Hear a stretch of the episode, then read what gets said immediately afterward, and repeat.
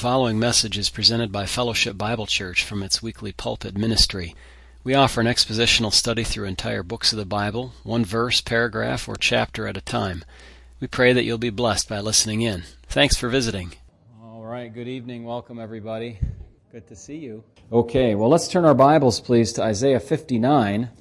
Getting close to the end here now of Isaiah already. And I think I don't need to have this, so I'll just set it aside. Behold, the Lord's hand is not shortened that it cannot save, nor his ear heavy that it cannot hear. But, here's the issue nothing's changed in God, right? Your iniquities have separated you from your God, and your sins have hidden his face from you, so that he will not hear. For your hands are defiled with blood, and your fingers with iniquity. Your lips have spoken lies. Your tongue has muttered perversity. No one calls for justice, nor does any plead for truth. They trust in empty words and speak lies. They conceive evil and bring forth iniquity. They hatch vipers' eggs and weave the spider's web. He who eats of their eggs dies, and from that which is crushed, a viper breaks out. You see that the problem in the island of Crete that we studied this morning is nothing new. It's all just the same human nature and different manifestations. Even the nation of Israel, who knew better because they had the law of God, the oracles, the priesthood, the service, the sacrifices, and all the rest, they still went astray in these ways. Verse 6 Their webs will not become garments, nor will they cover themselves with their works. Their works are works of iniquity, and the act of violence is in their hands. Their feet run to evil, and they make haste to shed innocent blood. Their thoughts are thoughts of iniquity. Wasting and destruction are in their paths. The way of peace they have not known, and there is no justice in their ways. They have made themselves crooked paths. Whoever takes that way shall not know peace. Therefore, justice is far from us, nor does righteousness overtake us. We look for light, but there's darkness, for brightness, but we walk in blackness. We grope for the wall like the blind, and we grope as if we had no eyes. We stumble at noonday as at twilight. We are as dead men in desolate places. We all growl like bears and moan sadly like doves. We look for justice, but there is none. For salvation, but it is far from us. For our transgressions are multiplied before you, and our sins testify against us. For our transgressions are with us and as for our iniquities, we know them in transgressing and lying against the Lord and departing from our God, speaking oppression and revolt, conceiving and uttering from the heart words of falsehood. Justice is turned back, and righteousness stands afar off. For truth is fallen in the street, and equity cannot enter. So truth fails, and he who departs from evil makes himself a prey. Then the Lord saw it, and it displeased him that there was no justice. He saw that there was no man, and wondered that there was no intercessor. Therefore his own arm brought salvation for him, and his own righteousness, it sustained him. For he put on righteousness as a breastplate, and a helmet of salvation on his head. He put on the garments of vengeance for clothing, and was clad with zeal as a cloak. According to their deeds, accordingly he will repay fury to his adversaries, recompense to his enemies. The coastlands he will fully repay. So shall they fear the name of the Lord from the west, and his glory from the rising of the sun, when the enemy comes in like a flood. The Spirit of the Lord will lift up a standard against him. The Redeemer will come to Zion, and to those who turn from transgression in Jacob, says the Lord.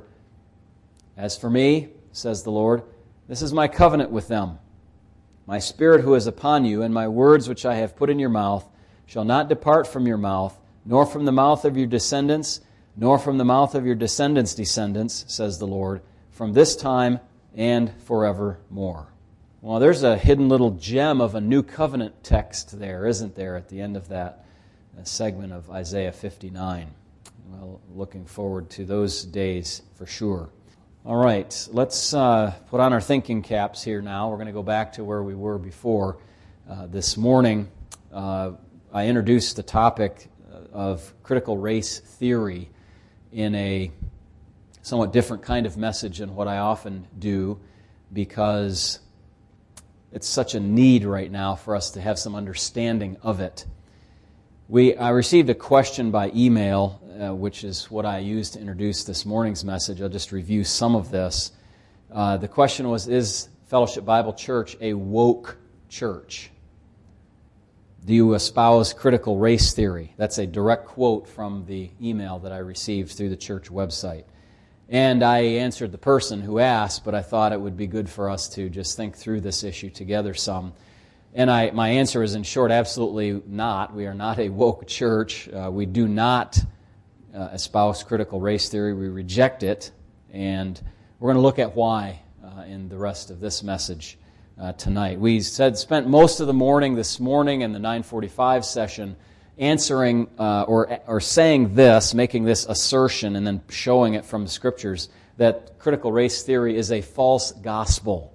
CRT is a false gospel. And what I did was I set the biblical teaching of the gospel of Christ, of sin, and of redemption in direct opposition to or showed it side by side with the ideas of critical race theory. We saw, for example, that in CRT, the original sin of humanity is racism or systemic racism, uh, which is a very reductionist approach to what sin is. Sin is much wider or bigger than that. It's any act or attitude that fails to meet up to God's holy standard, including favoritism or partiality, among other things. Many, many, many other things. But racism is not the original sin uh, of the world. In fact, it's kind of an odd thing to think about that because even a great proponent of this CRT view, Kendi himself, says that basically the origins of it in the West were from a book from 1453.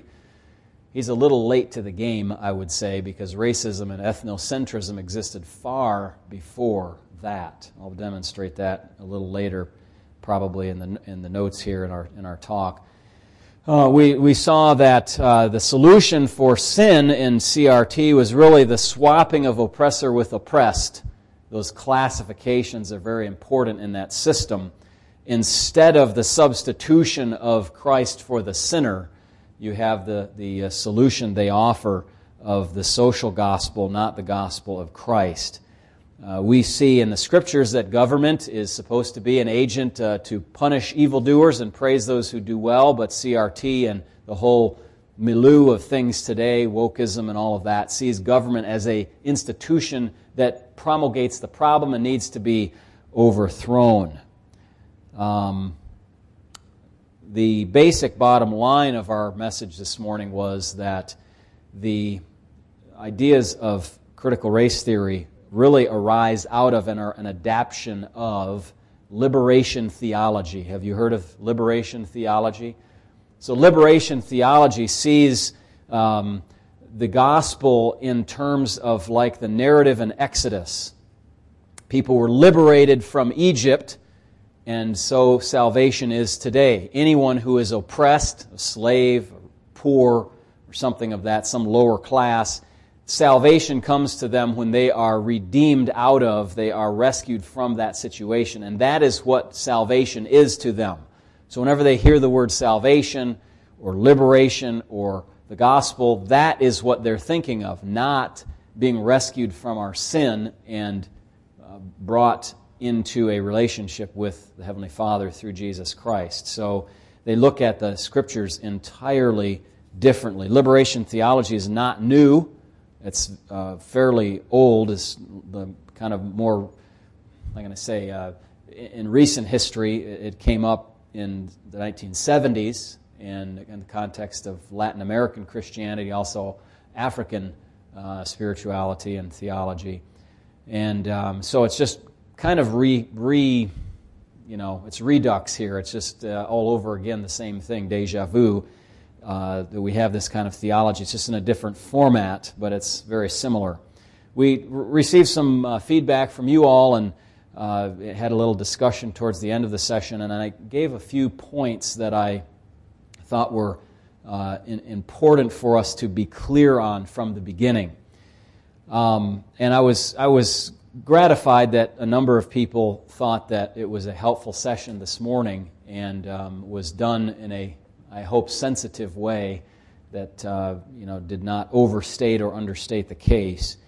But I want to be clear about a few things before I move on to some definitions because there's so many new words going around now, new concepts. We need to be familiar with some of those things.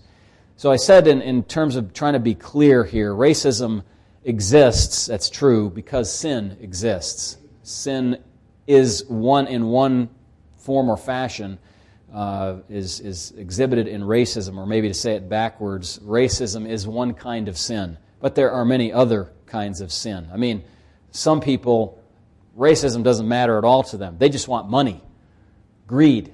Others, they want personal pleasure, so immorality is their thing.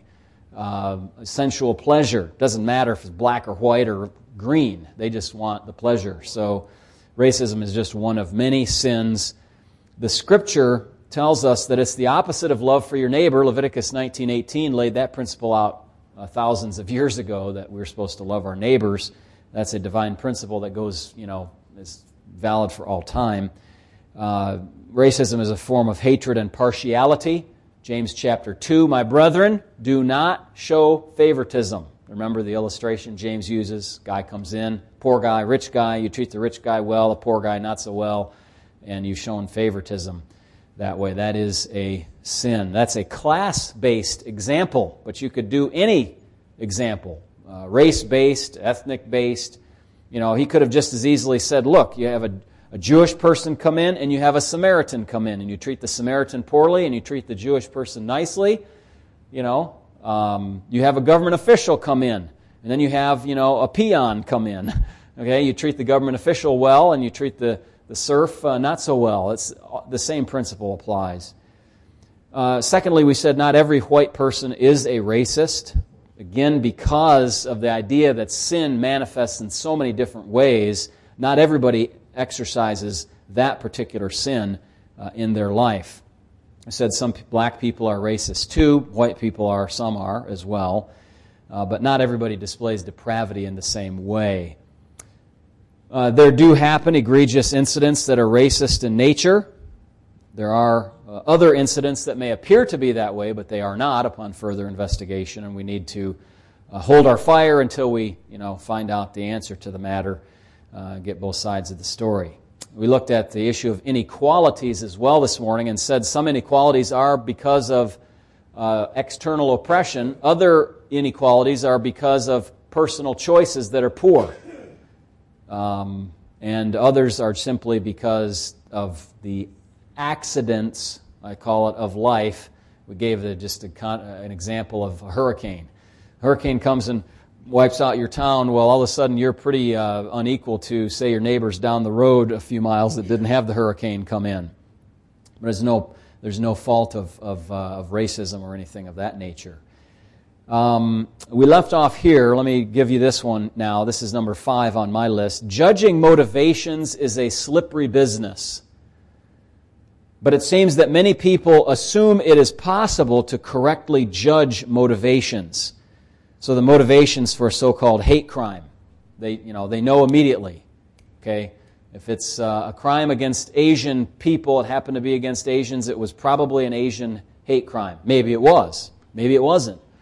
Um, the motivations for hate crime may simply be that the criminal hates all people equally.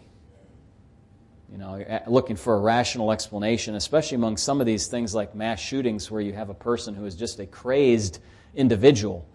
That, you know, trying to get into their head is, is a losing proposition because they're, they're, they're not thinking logically sometimes. May or may not have a particular opprobrium for a person of a different ethnicity. A police officer may have fired his gun because he was afraid for his life, not because of the, the opposite skin color of the person uh, who he was facing at that time. Uh, maybe it was because the person was threatening someone or the officer with a knife that the officer had to do that terrible thing in order to save lives.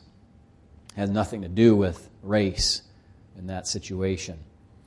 Number uh, six, or letter F in my notes, you can, these notes are updated on the website if you want to get them. Uh, they're there. Statistics are often skewed or ignored entirely in this debate.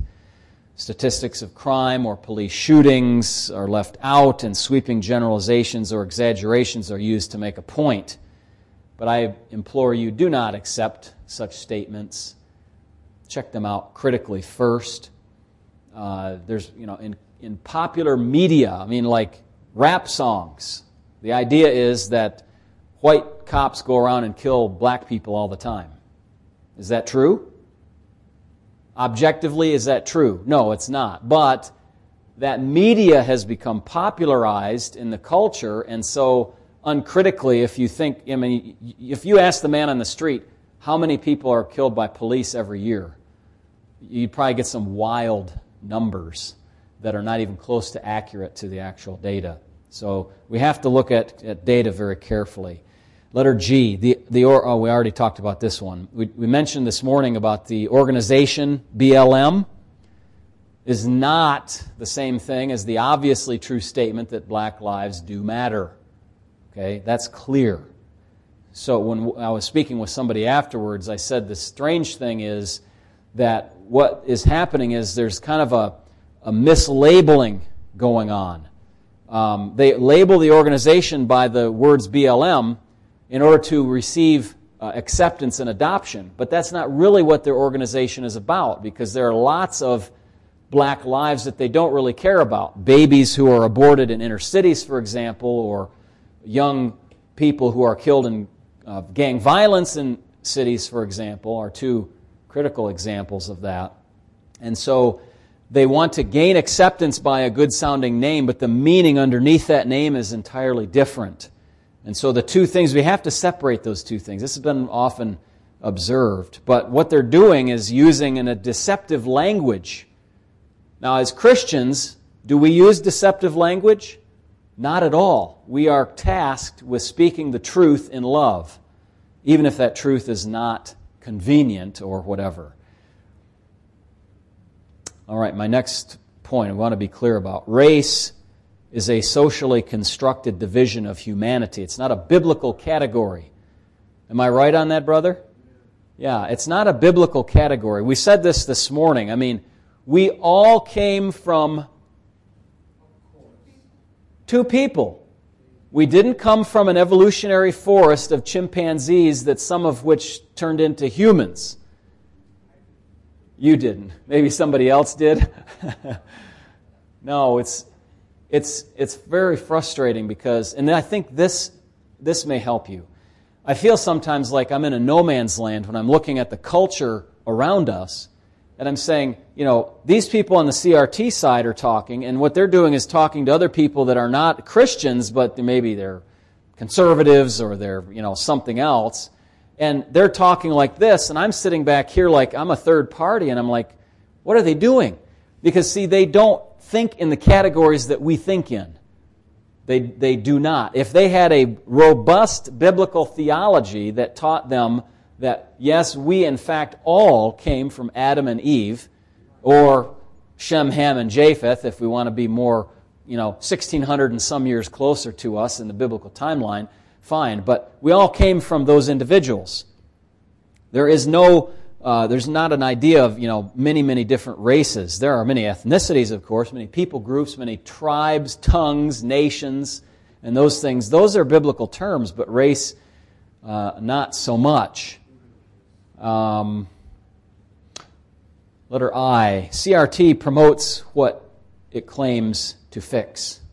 It promotes what it claims to fix, that is discrimination. Listen to Ibram X. Kendi, one of the most prominent critical race theorists right now, and author of How to Be an Anti Racist. He wrote this The only remedy to racist discrimination is anti racist discrimination. The only remedy to past discrimination is present discrimination. The only remedy to present discrimination is future discrimination. There's no end point when enough present or future discrimination has evened out the scales, and then we can return to a complete equality. You have to understand, I mean, these are, this is a, co- a quotation. Somebody actually thinks that we're going to solve discrimination by discrimination. Wrong answer. Wrong answer. Start over. Go back to the drawing board, friend. It doesn't work that way. Kendi also claims that racism started in a significant way in 1453 with the publication of a biography of a Portuguese Prince Henry and his transatlantic slave trade of African people. He's supposed to be kind of the, the uh, author of or the beginner of the transatlantic slave trade. It was, he claims, a work to save their souls, not to make money. This is the origin of the white savior theology, which he says, quote, is the oldest racist idea. He claims in September 27th last year in a tweet. Uh, let me see if I can unpack that for you a moment. What he's saying is that if the white man thinks that by going to a place and preaching the gospel, or in this case, taking slaves and um, what would be the word? Um, civilizing them, that he's saving them, then the idea, the, the, that is the idea of the white savior theology, that the white is the savior of the slave. You with me? Okay, so that's his notion. It's not simply Savior theology, although I think he's, he objects strenuously to that as well. He's thinking of Savior not as Jesus Christ, most certainly, in the way that the Scripture teaches. But he, in the end, is still making a twisted attack on Christian theology, which has nothing to do, that is, Christian theology has nothing to do with the slave trade. To conflate Christianity and slavery is to commit a severe logical fallacy. The two, and, and the reason you know that is because Christianity is being preached in this book, and, and it existed alongside of slavery. And Paul had to deal with, okay, I'm not a social revolutionary. I have no levers of power. I cannot get rid of slavery immediately. I think God planned that slavery would be almost eliminated. It's not eliminated, but greatly reduced by the influence of Christianity over the ensuing centuries. But immediately, Paul knew that that was not going to be the case. And, well, I'm getting ahead of myself. Let me go on with my notes. 1400 years before Henry's initiation of the transatlantic slave trade, slavery and Christianity were existing side by side. And slavery had been practiced centuries before. Do we know that? Slavery was practiced for centuries before Christianity ever came on the face of the earth. Okay? Christianity has nothing to do with it in the sense of being co uh, partners with it. If anything, Christianity was the death knell for slavery in the long run. Of course, I understand that some so called Christians have made pretend that the Bible support supported them in their position. False again. Very wrong. Okay, the Bible did not. It's just strange how people can take the Bible and turn it upside down. You know what? You remember what the Bible said about man stealing? The death penalty. Okay? If you want to follow the Bible with regard to slavery, start killing slave traders back in the day. That was the answer. But anyway, I speak uh, very energetically about that because it makes me sick to think about it, how people were treated. Slavery uh, was practiced for a long time in human history, and the New Testament interacted with it by instructing masters and servants how to conduct themselves in a Christian manner. The apostles made no direct attack on the system because their mission was more critical the redemption of souls under the wrath of God. Okay, let me try to say that again. As important as slavery is, and Christianity, as I said, is the driving force to actually eliminate it, there is another much and larger problem than slavery. Wouldn't you, would you agree with that, or is that that's one manifestation of wickedness? Um, you know, we could say that a similar thing about poverty. It is a big problem. But Christianity does not exist to solve poverty because poverty is a temporary problem which will be gone in eternity, will it not? The same with slavery. There will be no slavery in heaven, thank God. And but we're not primarily concerned with that. Yes, we are concerned. It's kind of like with the abortion issue. We hate it. We want to do what we can to reduce it, but we don't primarily exist to change the system or go to the Supreme Court and get them to overturn Roe versus Wade. We primarily exist to preach the gospel, to make disciples, to bring them to faith in Christ, baptize them, teach them to observe everything that God has, Christ has commanded us, and then when we do that, they won't get abortions anymore. They won't steal, buy, and sell slaves anymore. You know, they'll help the poor, or they'll be industrious and work so that they will lift themselves by the normal means out of poverty, and so on. Now, Kendi also says Savior theology informs racism. Liberation theology informs anti racism. So there's the justification for the idea that liberation theology is at the center of CRT, critical race theory. Actually, the Christian teaching of reconciliation to God and loving one's neighbor informs the true solution to racism, not racism itself. In other words, true Christianity doesn't inform racism. True Christianity breaks the back of racism because it teaches us to love our neighbors as ourselves. Sadly, Kendi does not understand the Bible. He may know some facts that are distantly related to it, but he doesn't understand the Bible. John chapter 4 and verse number 9 shows us that the world was dealing with ethnocentrism long before 1453. Remember John chapter 4 and verse number 9? Why do you ask me, you being a Jewish man, me a Samaritan woman, to drink? Because, the text said, Jews have no dealings with Samaritans. They hated them. You remember, you've been all taught, they would travel around Samaria the long way just to avoid going to be near to those people who were of a different race, if you will, in, the world's terminology, a different ethnicity. Racism has been around a lot, even longer than that. Um, let me mention, too, uh, if somebody's listening online to this, who is an, a, a proponent of CRT, what they're going to say is something like this That pastor is exhibiting his white fragility in pushing back against this because uh, CRT and, and uh, anti racism are, are, are threats to him. No, in fact, if anti racism was indeed just against racism and not for Marxism and all the other things that it's connected to, I have no problem with being against racism we are very much against racism. Our preaching has been that way for centuries. centuries.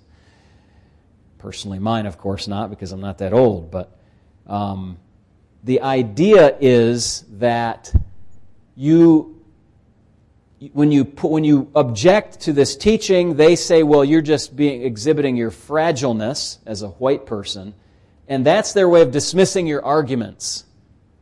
You cannot say anything because you're not allowed to say anything. You're allowed to just sit down and be quiet because you're the wrong race. Um, and so that's how they shut down opposition. Okay? Now, that is completely wrong. It's a wrong headed approach because it doesn't allow them to listen to, remember, they're shooting arrows over here and these people are shooting arrows over here, and Christians are of a different type altogether. We're a third category. We're trying to say to these people, look, you need to be redeemed. You need to be in a proper relationship with God. And then you'll understand the, the truth of the matter. Um, and so they shut down their ears to any kind of criticism or other facts or things like that.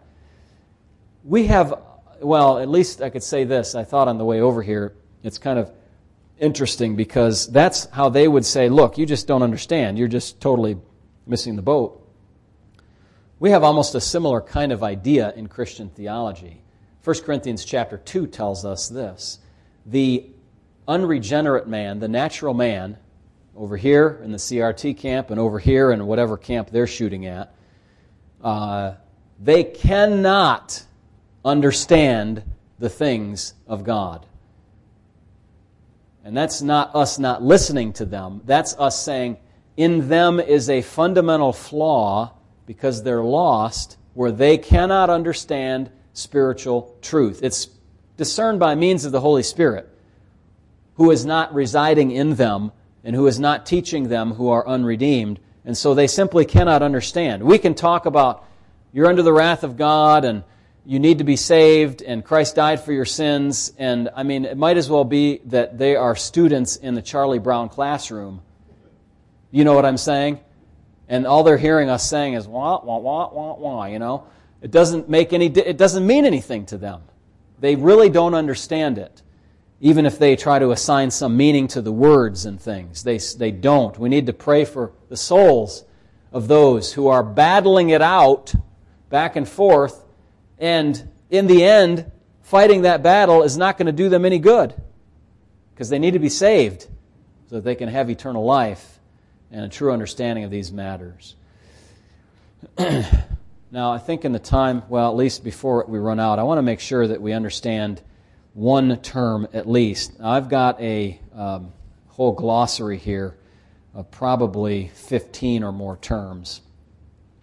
And, but I want to make sure we understand one, which is the term woke.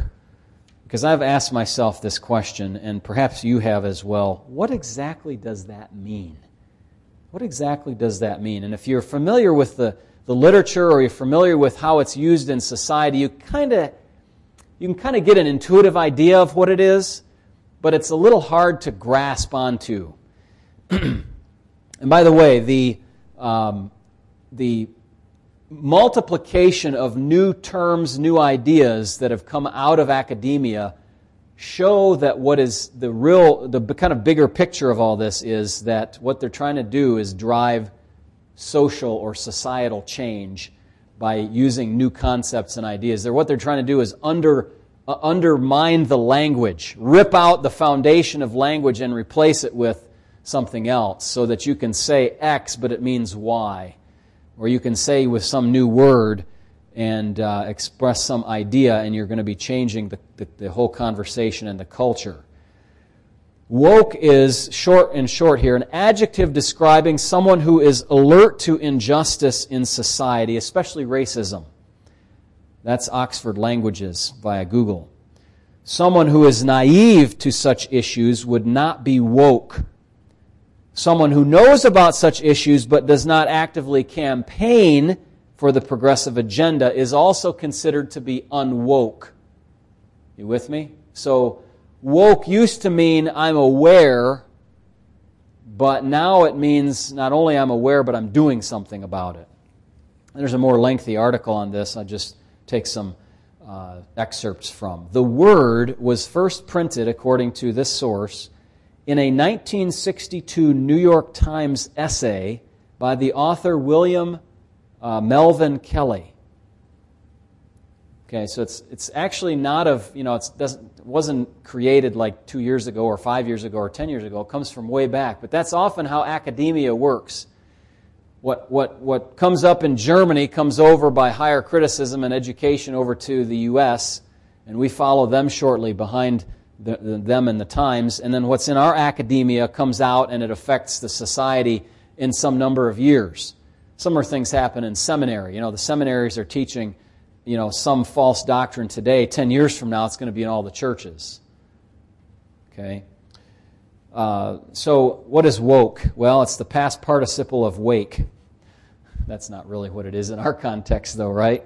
For decades, it was just that. It meant it meant conscious and aware but the slang word has come to represent an embrace of progressive activism as well. There's the key thing. Merriam Webster added the word to its dictionary in 2017, defining it as aware of and actively attentive to important facts and issues, especially issues of racial and social justice.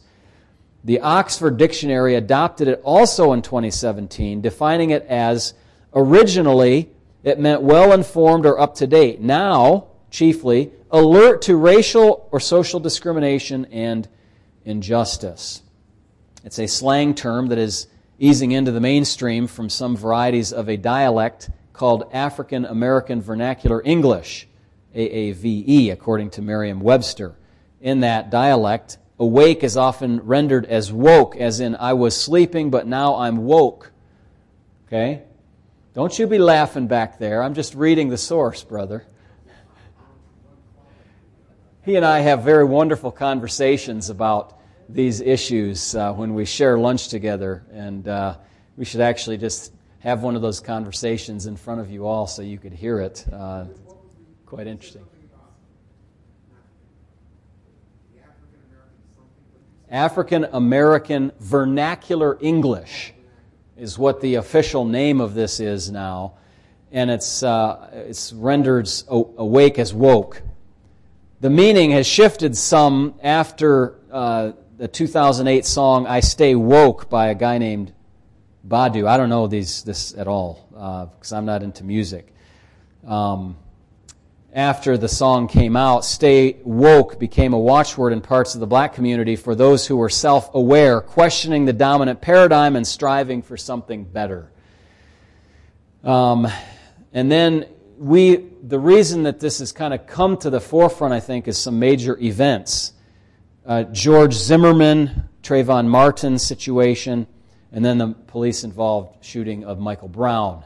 And those really elevated the, uh, the whole situation. So a whole wave of Black Lives Matter activism emerged around the country, and it went from uh, a hashtag to a, rallying cry. Um, so instead of being a word that signaled awareness of injustice or racial, racial tension, it became a word of action. Activists were woke and called on others to stay woke. Um, here's, a, here's an example of the kind of overstatement that I, I mentioned earlier about statistics being thrown out.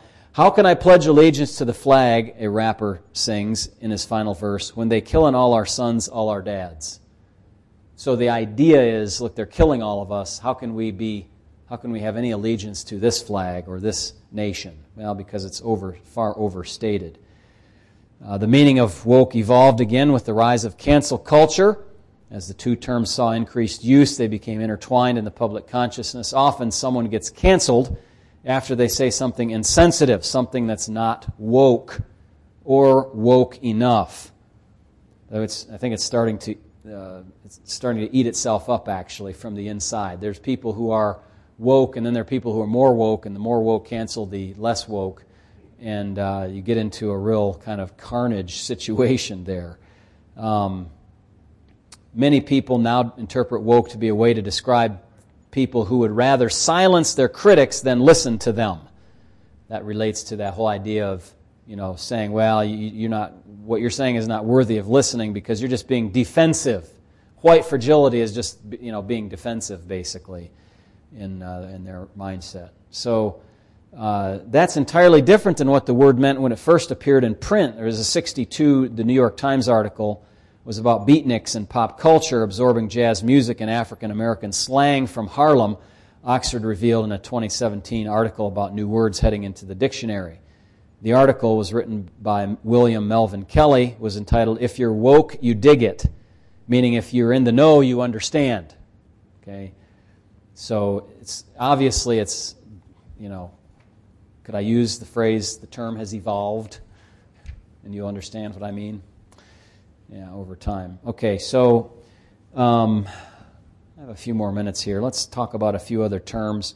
You have anti racism, which you, as, as a Christian, many Christians think, well, that's, there's obviously we're against racism. I mean, that's obvious. The Bible's against racism. Um, and it seems that, you know, on the surface, it is as this one definition says the policy or practice of opposing racism and promoting racial tolerance. However, policy or belief is not enough. If you're not actively involved in dismantling supposedly racist systems, then you're not anti racist.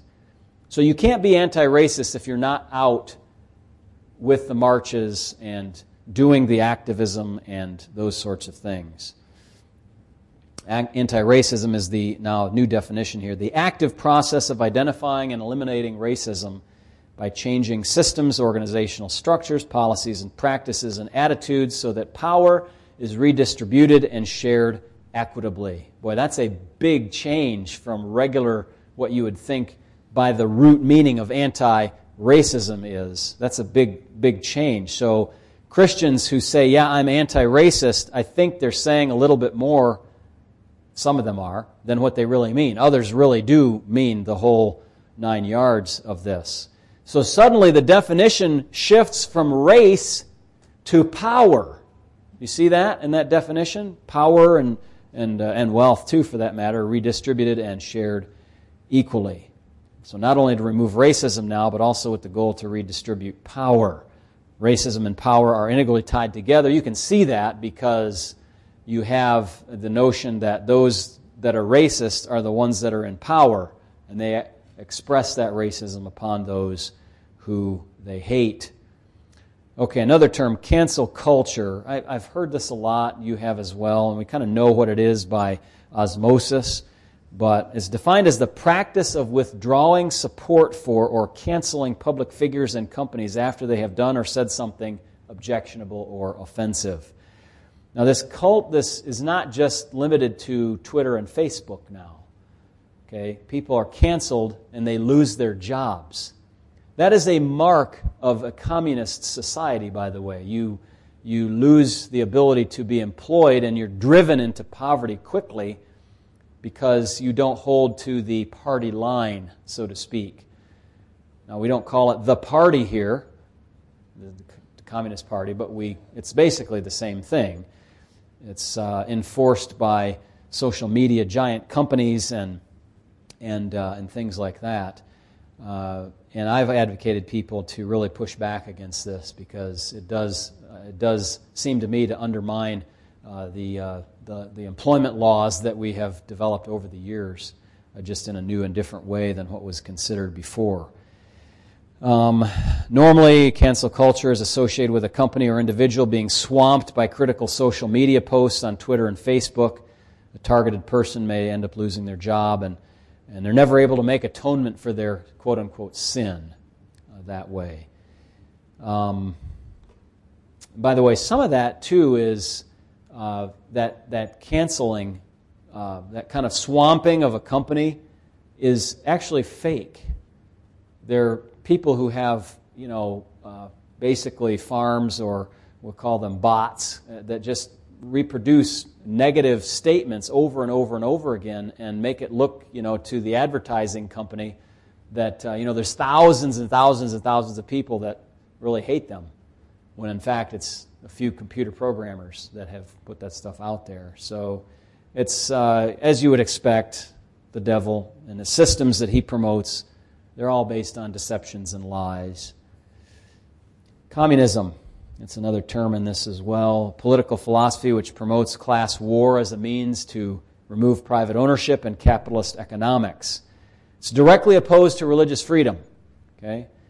Christianity and freedom of thought in general, and socialism is related to that.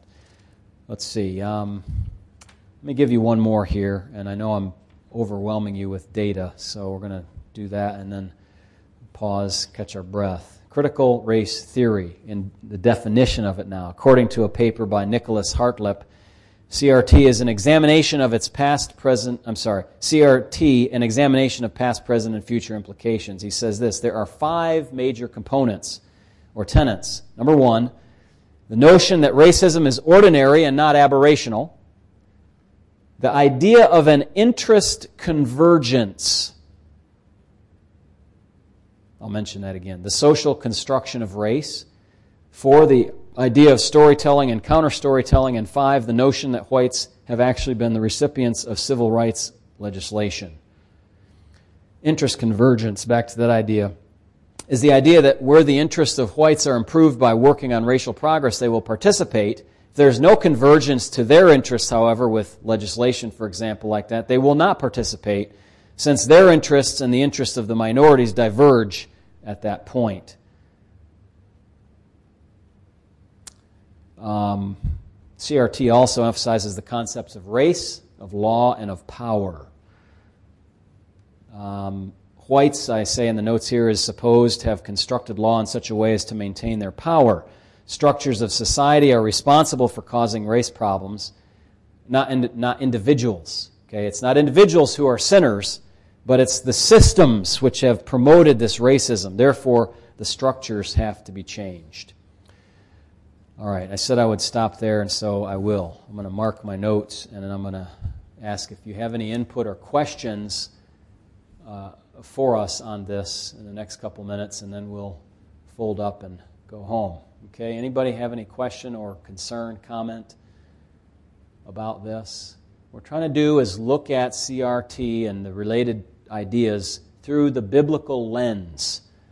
And uh, I felt that this was necessary to spend the time on this because it is so widespread. I mean, it's everywhere. It's in your workplaces, DEI, diversity, equity, inclusion. Uh, it's in the news all the time. It's entering into many churches. Thus, the question is your church a woke church? And it's seen to be a mark or badge of honor. We are, some people say, you know, churches, we're woke. That means we're good, we're loving people. But they don't know what they're embracing. And we're looking at that very carefully. Uh, you know, you almost figure if it's a new doctrine, it's wrong. Because we, Christian theologians have had 2,000 years to hash out what the text of Scripture means and what God's desire is for humanity. I mean, people who come along and say, you know, salvation is whatever, whatever, whatever, they're a little late to the game. Theologians have been thinking about this for centuries. And come up with something new is just out of, uh, out of place. It's out of place. Yes.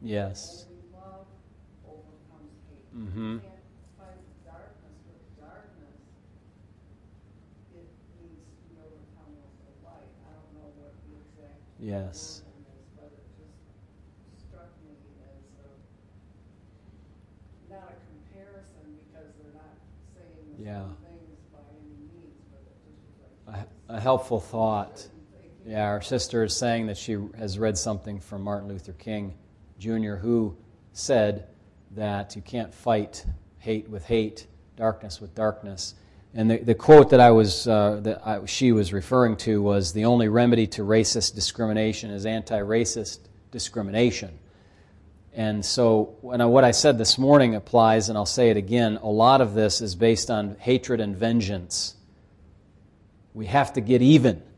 Is really the is really the idea at the base. And uh, I, I, cannot, I cannot, I could not say or be convinced that it's based on love, this whole CRT system. And the evidence is in the fruit of it. You will know them by their fruits. Uh, ideas that lead to death and destruction are not ideas of love. Okay?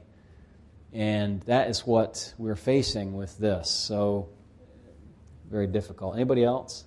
Jansen? Two things.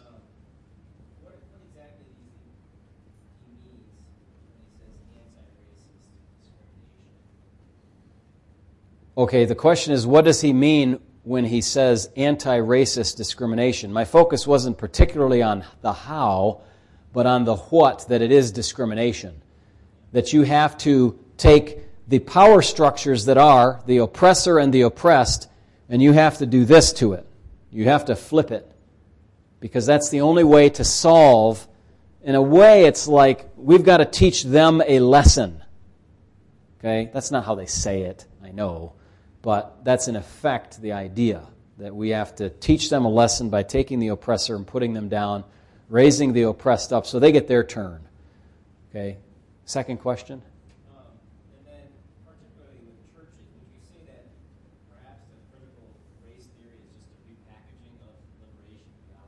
Yeah, Jansen's question is Would I say that critical race theory is a repackaging of, of liberation theology? And that is basically true. I, you know, like, I'll give you a kind of a parallel example. The Cultural Revolution in China was a class based warfare thing under Mao. And so you had one class, and, and they would do doing very similar things to what we see today here. If you heard uh, uh, the one uh, woman who, who survived the purge, so to speak, in China and here in the United States, she is saying that very same thing that I'm reflecting that what's happening here is what happened there. It's just that instead of the classes like they were there, they've just pulled those out and plugged in race. Otherwise, it's the exact same thing that's happening. Okay? So, um, yes, if you take liberation theology and you, you know, kind of twiddle a few knobs and a few dials on it and change it a little bit, you get the exact same thing. That's my contention at this point. Uh, it's, is it exact same? No, but it's very similar.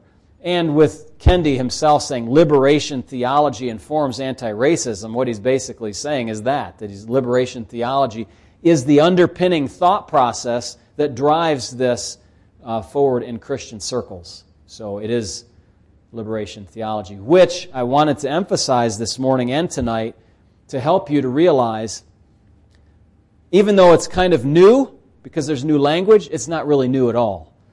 It's another one of the various heresies that the church has to deal with, and it rears its ugly head every once in a while. And uh, you know, every every generation, or every forty or fifty years, or every hundred years, and you have to deal with it all over again under new terminology, with new words, new names, new persons that are supporting it, and all of that. But it's it's really nothing that is totally unheard of before, nothing new under the sun, so to speak. Yes, sir.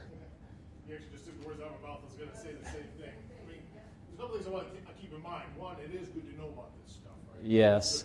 But, like you said, there is nothing new under the sun. And the Secret Service, you know, they don't always study all the time, you know, counterfeit. Mm-hmm. They study the actual currency. Yes. So I really want to stress that we need to make sure we know God's word. Right. And know that and be understanding so we're not naive, but yet know when there's false gospel. Yes. We're being exhorted by our brother here to know the Bible, to know God's Word, to know the true gospel, so that we will not be fooled by a, a fake article that comes along, a, uh, a false idea. And really, the better your training is here, your antennas are going to go up when you hear this false doctrine. You're going to say, wait a minute, that's not where I, what I see in the Bible at all. And I, have had luck where I can bring it back to Scripture. Mm-hmm. Yes, yes. All right, somebody else? Yes, Carolyn? Um, it seems like the emphasis on race doesn't really cover all races. For example, the Jewish race. Many of these folks are anti Semitic. Mm-hmm.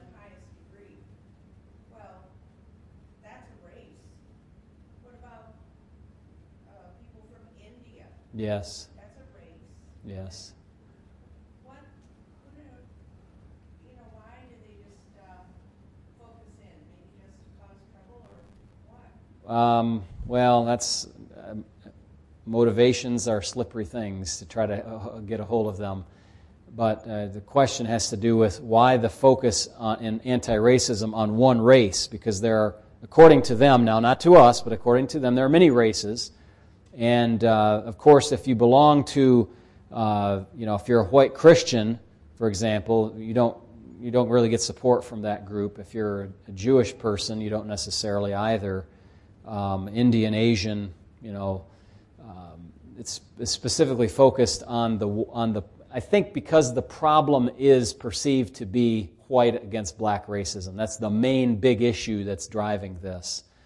And so that's why the focus on, on that one thing. Again, we're standing outside of that debate and we're saying, look, guys, there's a lot more than white versus black. There's a lot more going on here. There are many more sins than just racism.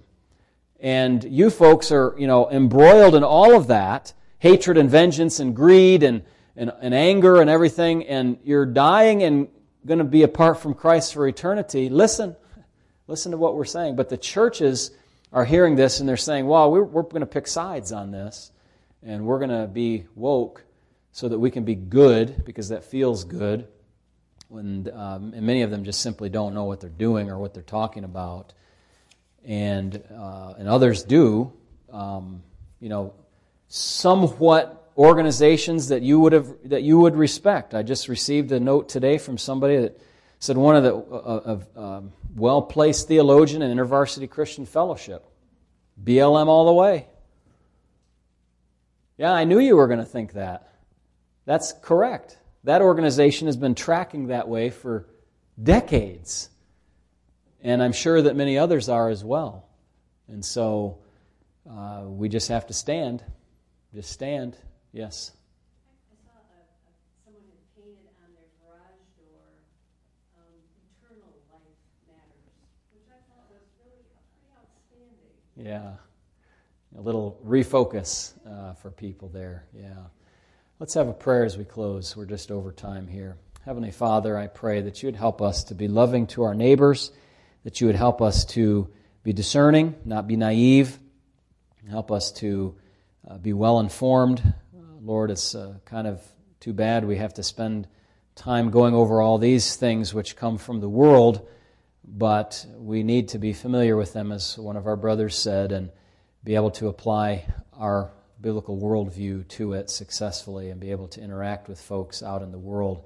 Help us to do that, Lord, uh, with love and kindness, recognizing that some are misinformed, some have been duped, others are, have been transformed into this kind of social gospel message without maybe even recognizing that that's a departure from the true gospel of Christ. So I pray you'd help us uh, to be able to propagate the true message and, of course, to be those who bear one another's burdens and those who do good to all men, especially to those of the household of faith.